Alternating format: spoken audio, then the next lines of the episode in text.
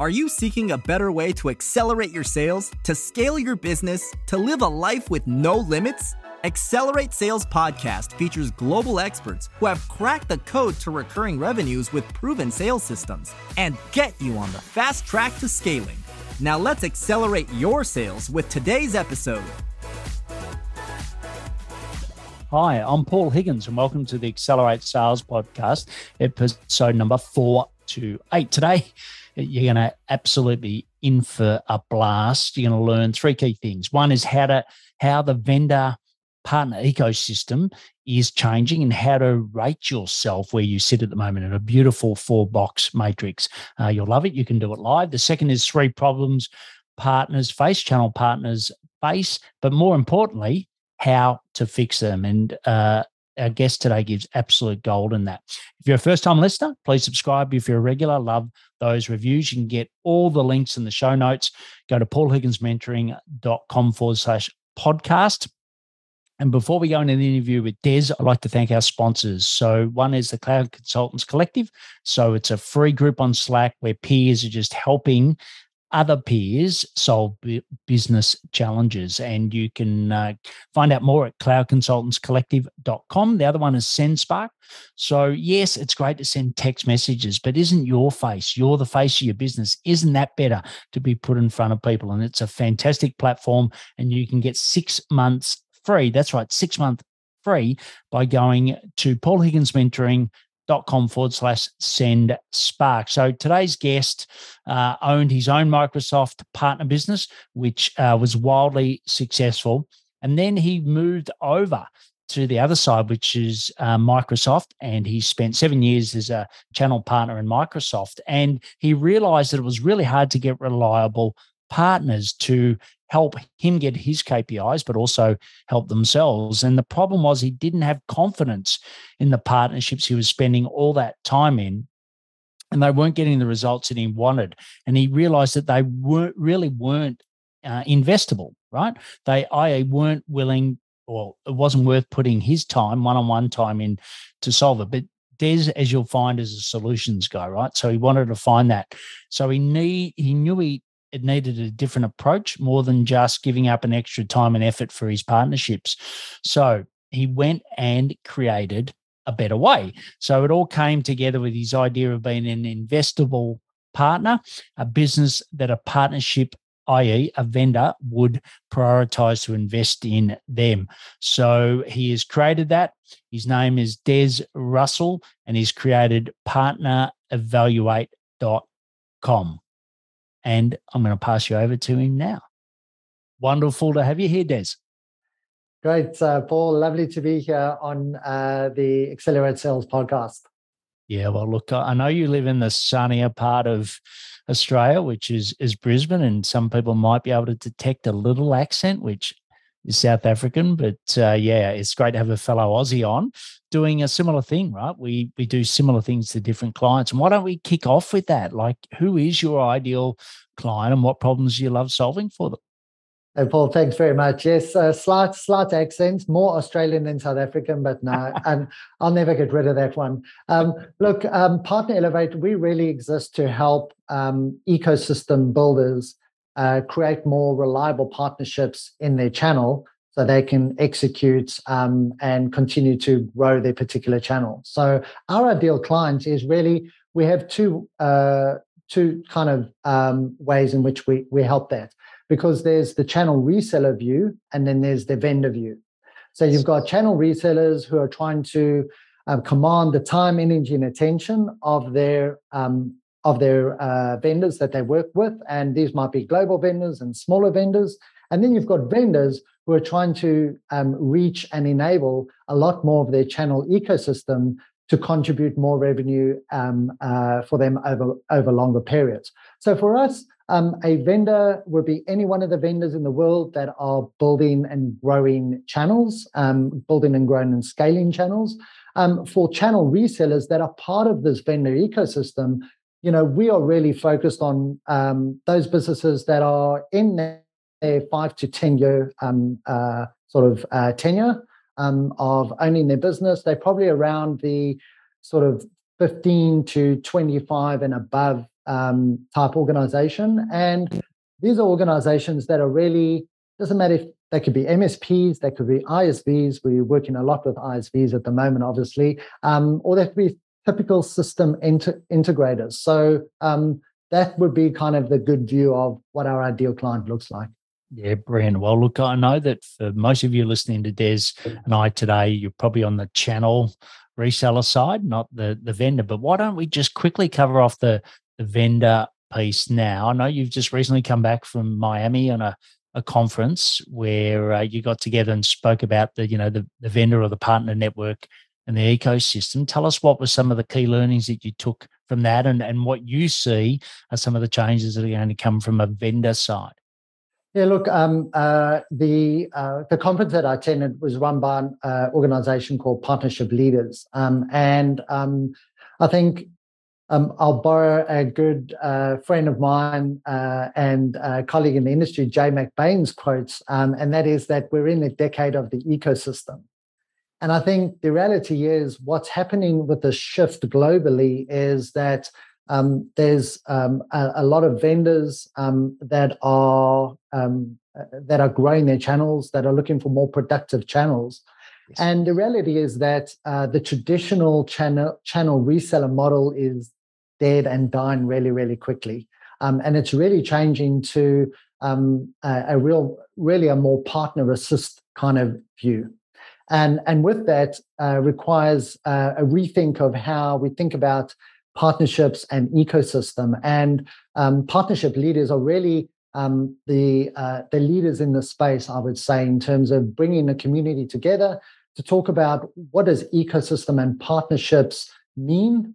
How do you build sustainable and growth focused ecosystem and partnerships? And let's face it, we've got the behemoths, we've got the large vendors that have been around for um, 35 to 40 odd years, but we've got uh, hundreds of thousands of other um, smaller organizations, particularly in the SaaS world, that don't have the experience of building channel or building partnership or building ecosystem. So they really need a place to be able to um, go to to get that experience, get that knowledge, get that uh, intuition that a lot of us have built up over time. And partnership leaders is the place that is absolutely leading uh, leading this now. So I learned a few things. Um, I had over 22 different meetings with different tech vendors uh, over there.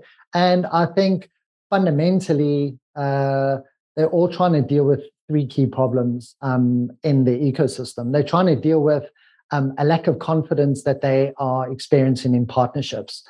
They're really spending a lot of time trying to identify which partnerships they should prioritize in.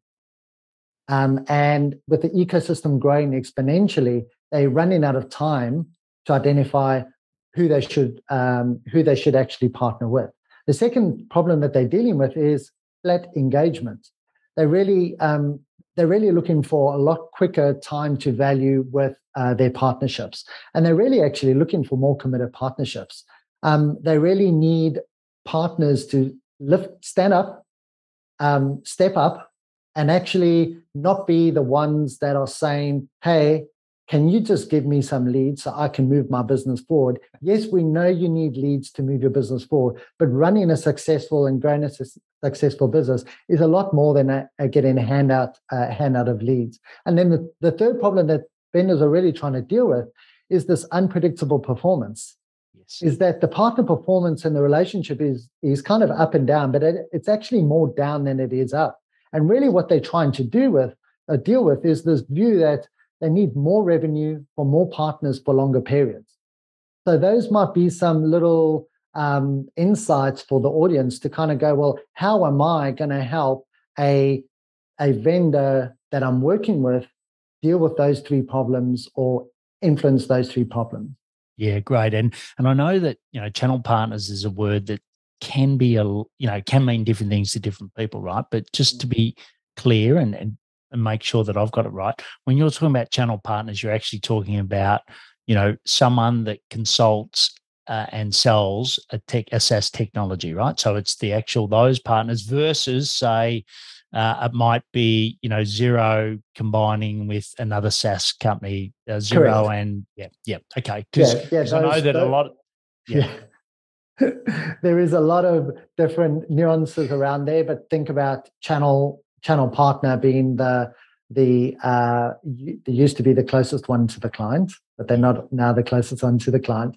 But basically, um, those are the uh, technology um, uh, entrepreneurs out there that have built um, businesses or building businesses where they're taking their skills and capabilities, combining that with SaaS products or a SaaS vendor product platform, and delivering um, delivering solutions or outcomes for their particular customers. Yeah, brilliant. And so, you know, you're all sitting here and thinking that's great. There's there, there's an appetite out there, right? So if I'm, you know, you're listening to Des and you're thinking, well, you know, how can I get the best out of my partner? How do I even understand what my partner wants, right? My my SaaS vendor wants. You know, what's the best way to go about doing that? Look, um, I think the first thing is you need to understand how SaaS vendors or vendors as a whole view you as a partner or the view that they have. And it's really it's really you when you understand this and I'll, I'll walk you through a really quick exercise that people can do visually but um, it really might ask the question what does my engagement look like with my vendor today? Because i might probably i'm, I'm probably going to fall in uh, one of these quadrants. So if you kind of take a two by two model four quadrants and you kind of go how does a vendor actually view me as a channel partner? Um, they they kind of view it um, uh, how if you kind of take the vertical axis, how reliable versus unreliable you are, and there's an element of how trustworthy you are to them. Okay. On the horizontal uh, axis, it's really about how much of a generalist versus a specialist you are. Yes. So if you have to think about how that plays out, um, and they've got to deal with thousands and thousands of the, uh, relationships and discussions, is your engagement with your vendor might fall into one of these four buckets. You could be a, a in the red zone, bottom left, you could be an unreliable partner. And when I say reliability, it's really um, it's your ability to engage in the partnership as much as it is your ability to consistently produce the results that the partnership requires. Yes. So if you're in this bottom left hand corner, I'm unreliable and I'm a generalist, not a happy place to be in, right? And um, you typically your engagement with your vendor would might be a hail mary pass. They will talk to you once in a lifetime or at some point, and they'll go, "Yeah, I've got something for you. Either there's a program you can jump into, we've got a lead that we can pass through to you, or actually we can give you some give you some funding to go do something." It's not a happy place to be in. But then you might be um, a specialist um, who's a little bit more reliable, but still not really reliable, but you specialize in a particular area and you're in the amber zone in the bottom right, um, a, a, better place to be in, but you're not in the same place. You know, what your engagement might look like might be an SOS, an SOS call. Hey guys, we've got an opportunity at this client. We know you specialize in this. Can you come in and help us? Um, and uh, we'll get into um, we'll get into the opportunity side a little later on, I'm sure. Um, but not a real happy place to be in because you're this specialist skill set, but you know they're throwing you tacos every now and then. Yes. So if you are kind of move to the top left end and you increase your trust, you increase your reliability, you might be a really reliable, highly trustworthy partner, but you're more generalist.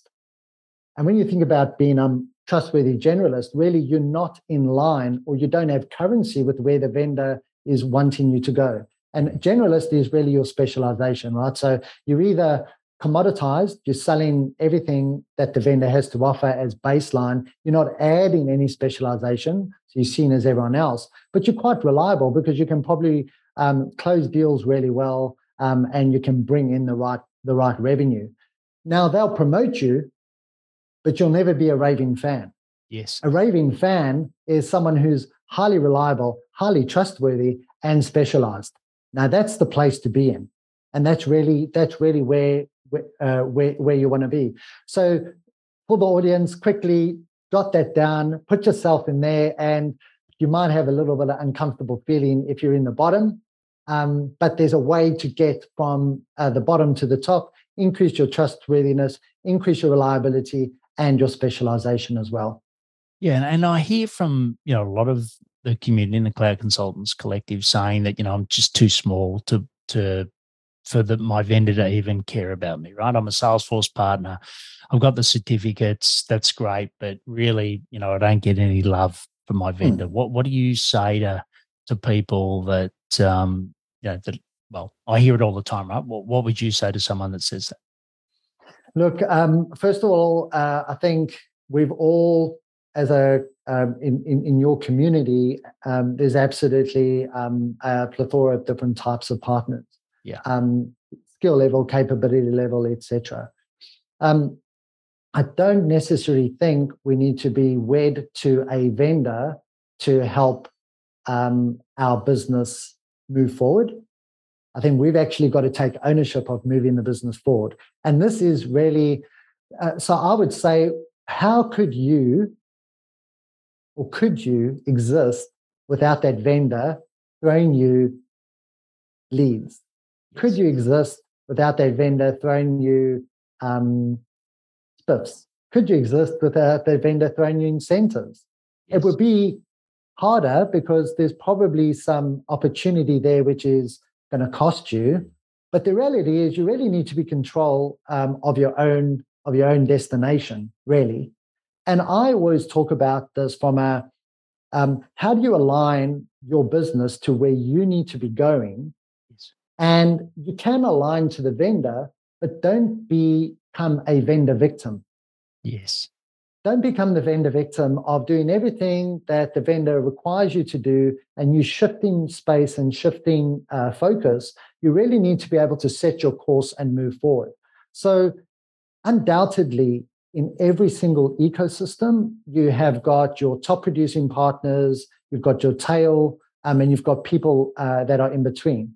But what are we trying to do? We're trying to move from, um, if you kind of think about a performance curve, yes. um, a bell curve, and you think, I want to move from uh, being a vendor victim to being a go to solution partner. The reality is, um, what do I need to do, what do I need to do from uh, left to move uh, move to the right. I can always align my success to the vendor success.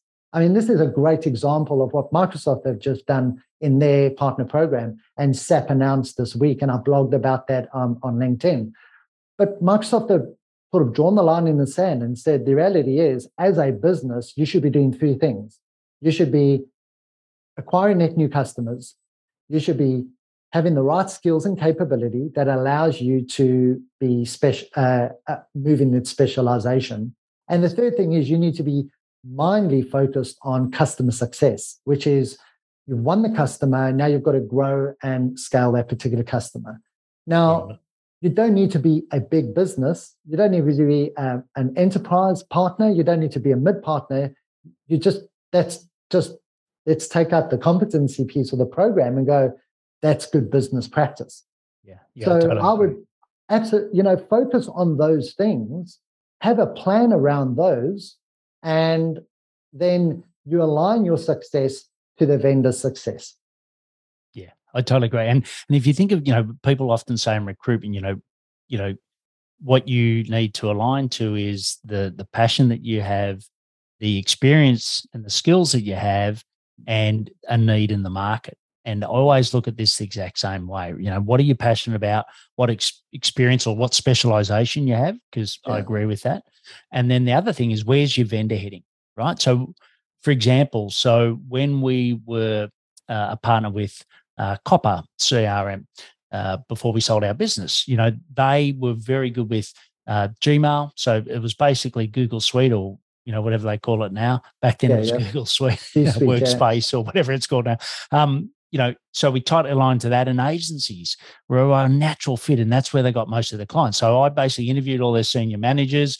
Coming from a corporate background, I sort of knew the, the questions to ask, and I saw that's where they were headed. We actually really liked that area of the business. I'd come from Coca Cola, I'd spent a lot of time with agencies, and then also our expertise were very good from another platform that we used to do. So, you know, that Venn Venn diagram really fit where it is. So I think, you know, look at that. And the other thing to your point is that with Copper, we were getting 80 leads a month, right? And life was great. They weren't all perfect, but they were good leads.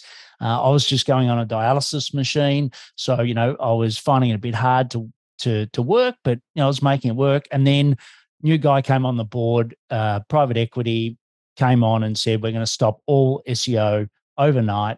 Uh, sorry, we're going to stop all paid traffic overnight. We're going to move to content and SEO. But they just switched it off. So 80 leads to zero. Right. And that was the yeah. best at the time. It felt like the worst thing. I'm sitting on dialysis just saying, oh my God, like I thought my world was tough enough. Yeah. now I've got this challenge, but it actually came to kind be the best. turned thing. off, right? Correct, because it forced us to build our own pipeline. So yeah. that's what I want to go to now is what do you see is the best way to build your own pipeline where the vendor might be 10% of, of the yeah. leads, but the 90's got to be generated from you. What are some of the best ideas and strategies you see yeah. for that?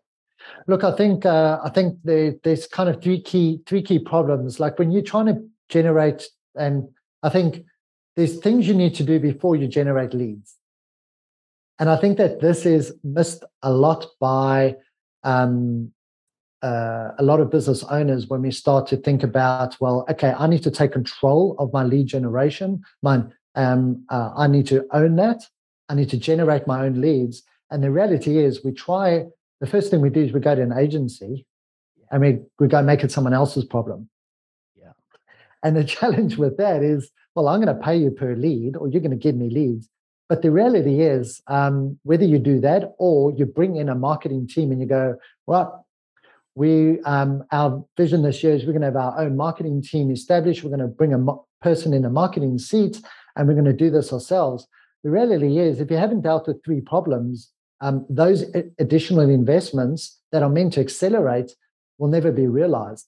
Um, and what I've come to understand is that every channel ve- channel partner really struggles with three these three things when it comes to being able to generate leads. The first thing is um, you've got to be able to deal with this vague offering.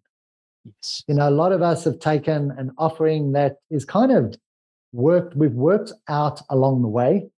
We've got an offering to market. Yes, we've got a specialization. Yes, we work with a specific set of clients. But the reality is, um, when you start to generate your own new business, you're not dealing with a known audience. Yes. So the offer uh, for that particular audience that you were that were known, it kind of it's not going to not going to get their attention. And the worst thing you can do um, is grab um, your vendor partner marketing portal slap your logo on there and go, I've got to go to market for a particular thing, it's the worst thing you can do. So if you can't deal with this vague offering problem where people just aren't going and raising their hand and going, Yeah, I want to know more, um, uh, you are never going to be able to deal with your uh, poor lead flow problem. And when you look at poor lead flow, whether you use an agency or not today, and there's two problems that I see. One is volume and quality. Yes. So even if vendors are chucking you leads, think about the quality. And um, even if you are generating your own leads and spending time around that, the volume is just not consistent. So this poor lead generation problem really then makes us uh, fall into this third problem that we try to deal with, which is cold leads. Yes. Now, everyone who's watching um, and listening um, would probably agree that one of the worst times, uh, the one of the worst I call it the the suck time. The suck time is really what sucks my time is trying to deal with leads coming in, qualifying leads, and moving leads through. Yeah. And when we've got this pressure of a low quality and low volume leads, we treat every lead as an opportunity. And we go into qualification mode straight up front. We're going to selling mode straight up front. And it's time consuming. And before we know it, we're in the middle of the month and we go, I need some deals to close. So I'm going to leave those leads and go to any anyone else that was in the pipeline. So until we've dealt with this vague offering, this, this poor lead gen and this cold lead problem, we're not going to have a multiplier effect of being able to take ownership of our lead generation and kind of move move that forward. So um, uh, first of all, vague offering, get just you need a competitive offer. To have a competitive offer, you need three things. You need to lead with insights you need to lead with value, stop selling on price. Yeah. Um, and you need a offer that takes action. So when you look at your current two-page offer that you've got for a customer in terms of what it is you do, if your skills, capability, and how um, how long you've been in business are at the top, take that, move that all the way down to the bottom because that's the last thing. What we've got to be able to do is we've got to be able to apply or We've got to be able to get in the head of their pain and their problem. Okay, so you need a way. You need a way to do that. Yeah, um, and, and Des, just to insight, can you give us an example of what an insight would be? Okay, insight would be um, uh, um, have you understood the requirements and challenges of your industry that your client is in? So, um, do you know the requirements and challenges other than talking to the IT person or the finance person? Uh, a bird's eye view. So, it would be um, uh, politically, I'm in the agricultural sector, that's my industry.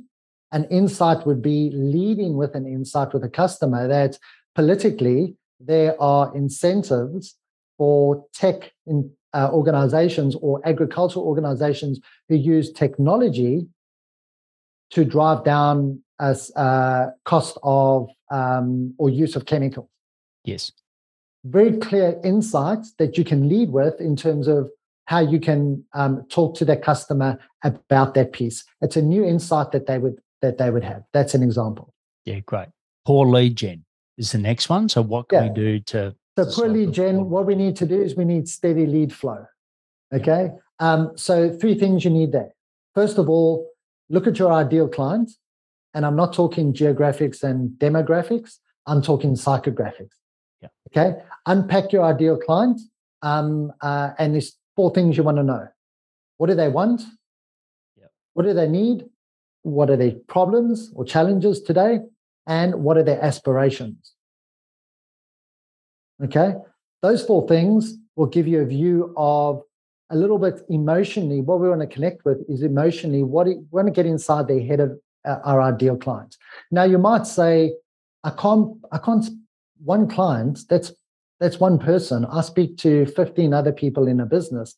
The reality is we want to be able to appeal to the person that is going to be most likely to take action, right? Yes. Um, so we use this emotional connection because when we use emotional connection, there's two things we do. Um, the first thing is we create motivation. And we want to create motivation, and emotion drives motivation. Yes. Think about us. I want to go to the gym, I want to get fit, or I want to do something that I've never done before, drive out of a jump out of a plane, not drive out of a plane, jump out of a plane. Um, so this uh, a motivation and emotion connection, and then yes. We really need to create action. And the action is really motivation drives motive. When you've got motivation and motive, you've got um, you can drive that action. And really want we just want them to appeal to us. So understand your ideal client in an emotional in an emotional level. Um, and uh, secondly, uh, what you need to do is you really need to, and the second thing you need around steady lead flow is really you need to think about your core messaging the way you message to your uh, to your prospects. Um, and my example is that don't talk about the future when you're trying to attract a particular customer. Okay, you you kind of need to stay in stay in your lane is what I'm saying. So um, when we're trying to attract a customer, we want to talk to their pain and their problem. Yeah. So you need a way to unpack out their pain and their problem. Um, and I'll give uh, the audience a bunch of resources that they can get to um, to actually uh, help with this um, in the resources that we share. Um, so you want to unpack their pain and their problem, and then you want to show the possibility in the process. Um, uh, and um, really, what you want to do is you want to have, I would say, no more than three core messages that you use to attract your audience. Yeah. Okay, um, and it should fit in a sentence you should be able to have three core messages that talk to the pain, the problem, the possibility, the future state, and the process of how you actually do it. Yes. Okay. Yeah. Um, and then what you need to do for steady lead flow is take the time away from you of doing all the work on the phone, because we know cold calling, we don't do cold calling today. Um, but we need a way to get people's details. Now, this might be the, the simplest thing of a landing page on your website that's got gated content. The gated content is, we call it a lead magnet. It's a piece of valuable information that someone is going to want to know more about. If we've got our messaging right, they'll want to know more. If our messaging is not right, they won't bother giving us the details and downloading it. And then what you've got is you've got um, people who are connecting their need with what you offer. Okay. And it, you slowly start to see a steady stream of qualified leads coming in. Now, what's the problem here? Someone that's downloaded something, I don't know who they are. They're not a referral. So if I get into my cold lead problem, I don't know whether they're ready to buy, they're the ideal clients. I need a way to educate them. Yes. And so to deal with cold leads, you need warm prospects. Yes. And the warm prospects are more about you not spending time one on one with customers until you know that they are a deal fit client. Yes. Okay. Um, and a warm prospects is really, I would say you need to be speaking to your customer in a nurture sequence six times in the first 12 days. Now you might say, geez, there's that's a lot. But the, this is the reality. The reality is out of every 100 leads that you generate, whether you are generating into a campaign based or cold calling or cold outreach, let's call it that way, 50% of them will never buy from you. 15% of them will buy from you likely because they're an ideal client. They like that client that phones you or the referral that comes in and uh, they go, I need this, this, this, and this. And you go, Whoa, could I have 100 of those? Yes. 15%. And 35% might buy from you in the next 90 days, but they either don't understand their problem, they don't know whether you have the solution, and they don't know whether you're the right one to be able to do that. So we need to educate them. Yes. Um, and so talk to them six times uh, in, with a clear um, uh, lead to raising their hand and going, I want to talk to you about the, uh, the offer, requires us to package a set of messaging and assets that consistently um, a customer can engage with along their their own qualific- their own qualification journey. Yeah, there you go. Now I'm going to ask you to do something that you've never done. Right? You've listened to Des there. What I want you to do is is mark this to listen to it again. Right? Most most of us listen to a podcast once. We think they're great ideas, and then we never actually do anything. What I want you to do is go back listen and put an action against those three things. Excuse me. So vague offering, the poor lead generation, and then cold leads, right? And go and put based on what Des recommended and what you've know that you, you know, you know your business better than anyone, go and put an action against those and implement it. And then what I want you to do is actually go on LinkedIn, right, and share those actions and that mention Des, right? Because you know, that you've got absolute gold there from a man that's worked in Microsoft. So he's been on both sides of the fence. He's helped lots of businesses go and take action against those. And a lot of the things that you mentioned there are the exact same things that that I recommend to do. So very much aligned on that. And look, we could talk for a lot longer, right? I know that we're going up to the half an hour mark and I want everyone to go back. I want you to go back and do those actions. But what we're going to do now is just a deep dive, sorry, a rapid fire, I should say, rather than a deep dive. We've just done a deep dive on a couple of questions just to, to round it off. So the first one is what are some of your daily sales habits that help you accelerate your sales? Uh, daily sales habits is uh, a post uh, one piece of content um, on LinkedIn every day um, that is about, uh, um, which is really a helpful, a helpful piece of content. Um, uh, I give away a resource once a week.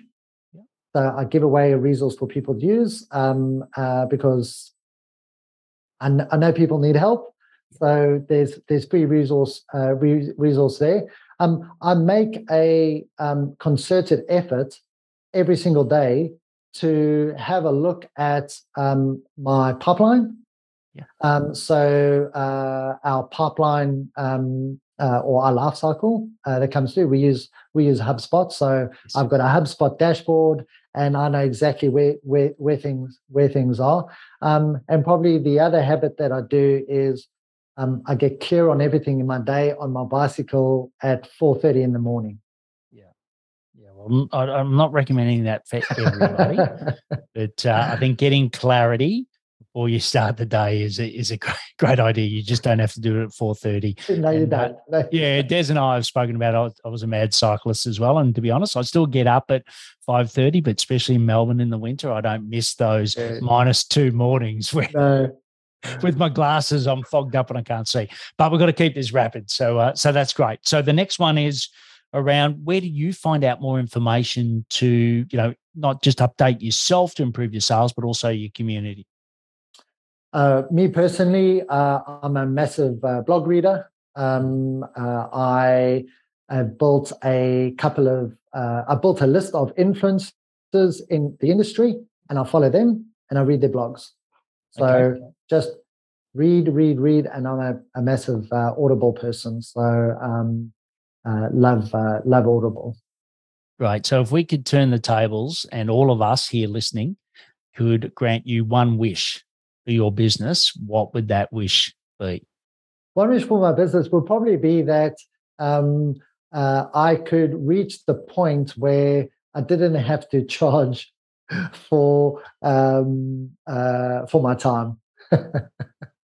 Right. I could just give it away for free all the time. Um, I love giving stuff away for free, but at some point you've got to uh, you got to bring in you got to bring in the money. So um, yeah, that would be it. Great. And, and the last one is, like I said, you've had lots and lots of experience. What's something that you know now that you wish you had have done earlier, especially in regards to being, say, a channel partner? Yeah. Um, I would say, uh, first of all, would be um, market fit.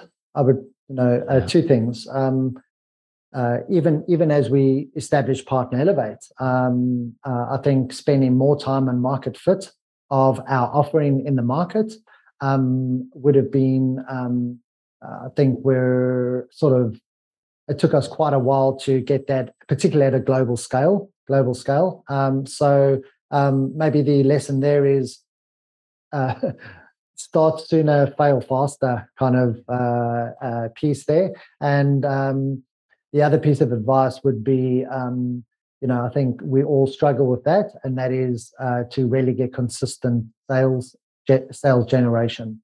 I think um, the focus uh, the focus there, getting consistency in your in sales and seeing that sales be more consistent, sort of means market fit is right, messaging is right. You've got a problem that you're solving, um, and that gives you the momentum to to then invest. I totally agree. You know, I think the you know, progress over perfection. I know that we've all done it where we want the perfect website, we want the perfect copy, we want all of these things. But you know, I've learned, like you just articulated, that just just start, have conversations, right? And from those conversations, you improve those website assets and everything and you also have money to pay right because if you're not a website designer like me you need someone to to do that for you but uh, look it's been absolutely brilliant having you on des as a south african that's now an australian that lives in uh, Australia. It's great. And you can find out more at partnerelevate.com. Now, I get a lot of Des's downloads. I read them all the time and it's fantastic. So if you download anything, you'll uh, subscribe. And also, he does a similar thing on LinkedIn. So if you go and follow him on LinkedIn, we'll have the URL in the, show notes as we always do. You'll also get the content with some video as well. And uh, Des is someone that practices what he preaches, right? He's always giving value to help people across that, you know, 85, what was the numbers? Um, I've got them here somewhere, Des. Uh, the 50 that will never buy the 15 that are likely and the 35 that might in the next you know 12 days or whatever. So uh, you know des is very good at that. So go and see his material and then take your own approach to that. But uh, des brilliant having you on today and thanks for sharing all your wisdom and experience. Thanks paul. Appreciate it. What a great interview with uh, Des. Really loved it. And as I said, go back, listen to it, and take actions against the three key uh, pain points that he said that channel partners like us have and how to resolve them. And then when you've done that, share some of the things that you've uh, achieved or some of the actions you're going to take before the achievements. Share that on LinkedIn at mention. Uh, Desi's very, very uh, active on LinkedIn, and um, that'd be great. Also, uh, please, um, you know, follow him on LinkedIn, but also subscribe to his uh, newsletter. Just get one of his downloads, and it's fantastic. Uh, partner elevate.com is the link. It'll be in the, the show notes. Um, you'll get all of those at paulhigginsmentoring.com forward slash podcast. And, you know, let's be fair, there's lots of value here that you shouldn't keep to yourself, right? Why don't you share it, whether it's one, ten of your peers, the cloud consultants you know will benefit from this. They'll think you're a rock star and you'll feel pretty good yourself. So please do that. And don't check forget the solo shows where I go specific into how to accelerate your sales as a cloud consultant. The free community is the cloudconsultantscollective.com. And as always, please take action to accelerate your sales. I'm fired up after today's episode. What about you? But hey, before you go, learning is just one piece of the puzzle. Now it's time to put today's strategy into action. Head over now to today's show page at paulhigginsmentoring.com forward slash podcast and share how you'll put it into action. Be sure to head over to your favorite podcast platform and subscribe, rate, and review the show. Tell me what your favorite episode is. And don't wait one minute more to gain access to your pulse check at paulhigginsmentoring.com. This could be the difference between struggling to get more leads and making this next quarter your best one yet.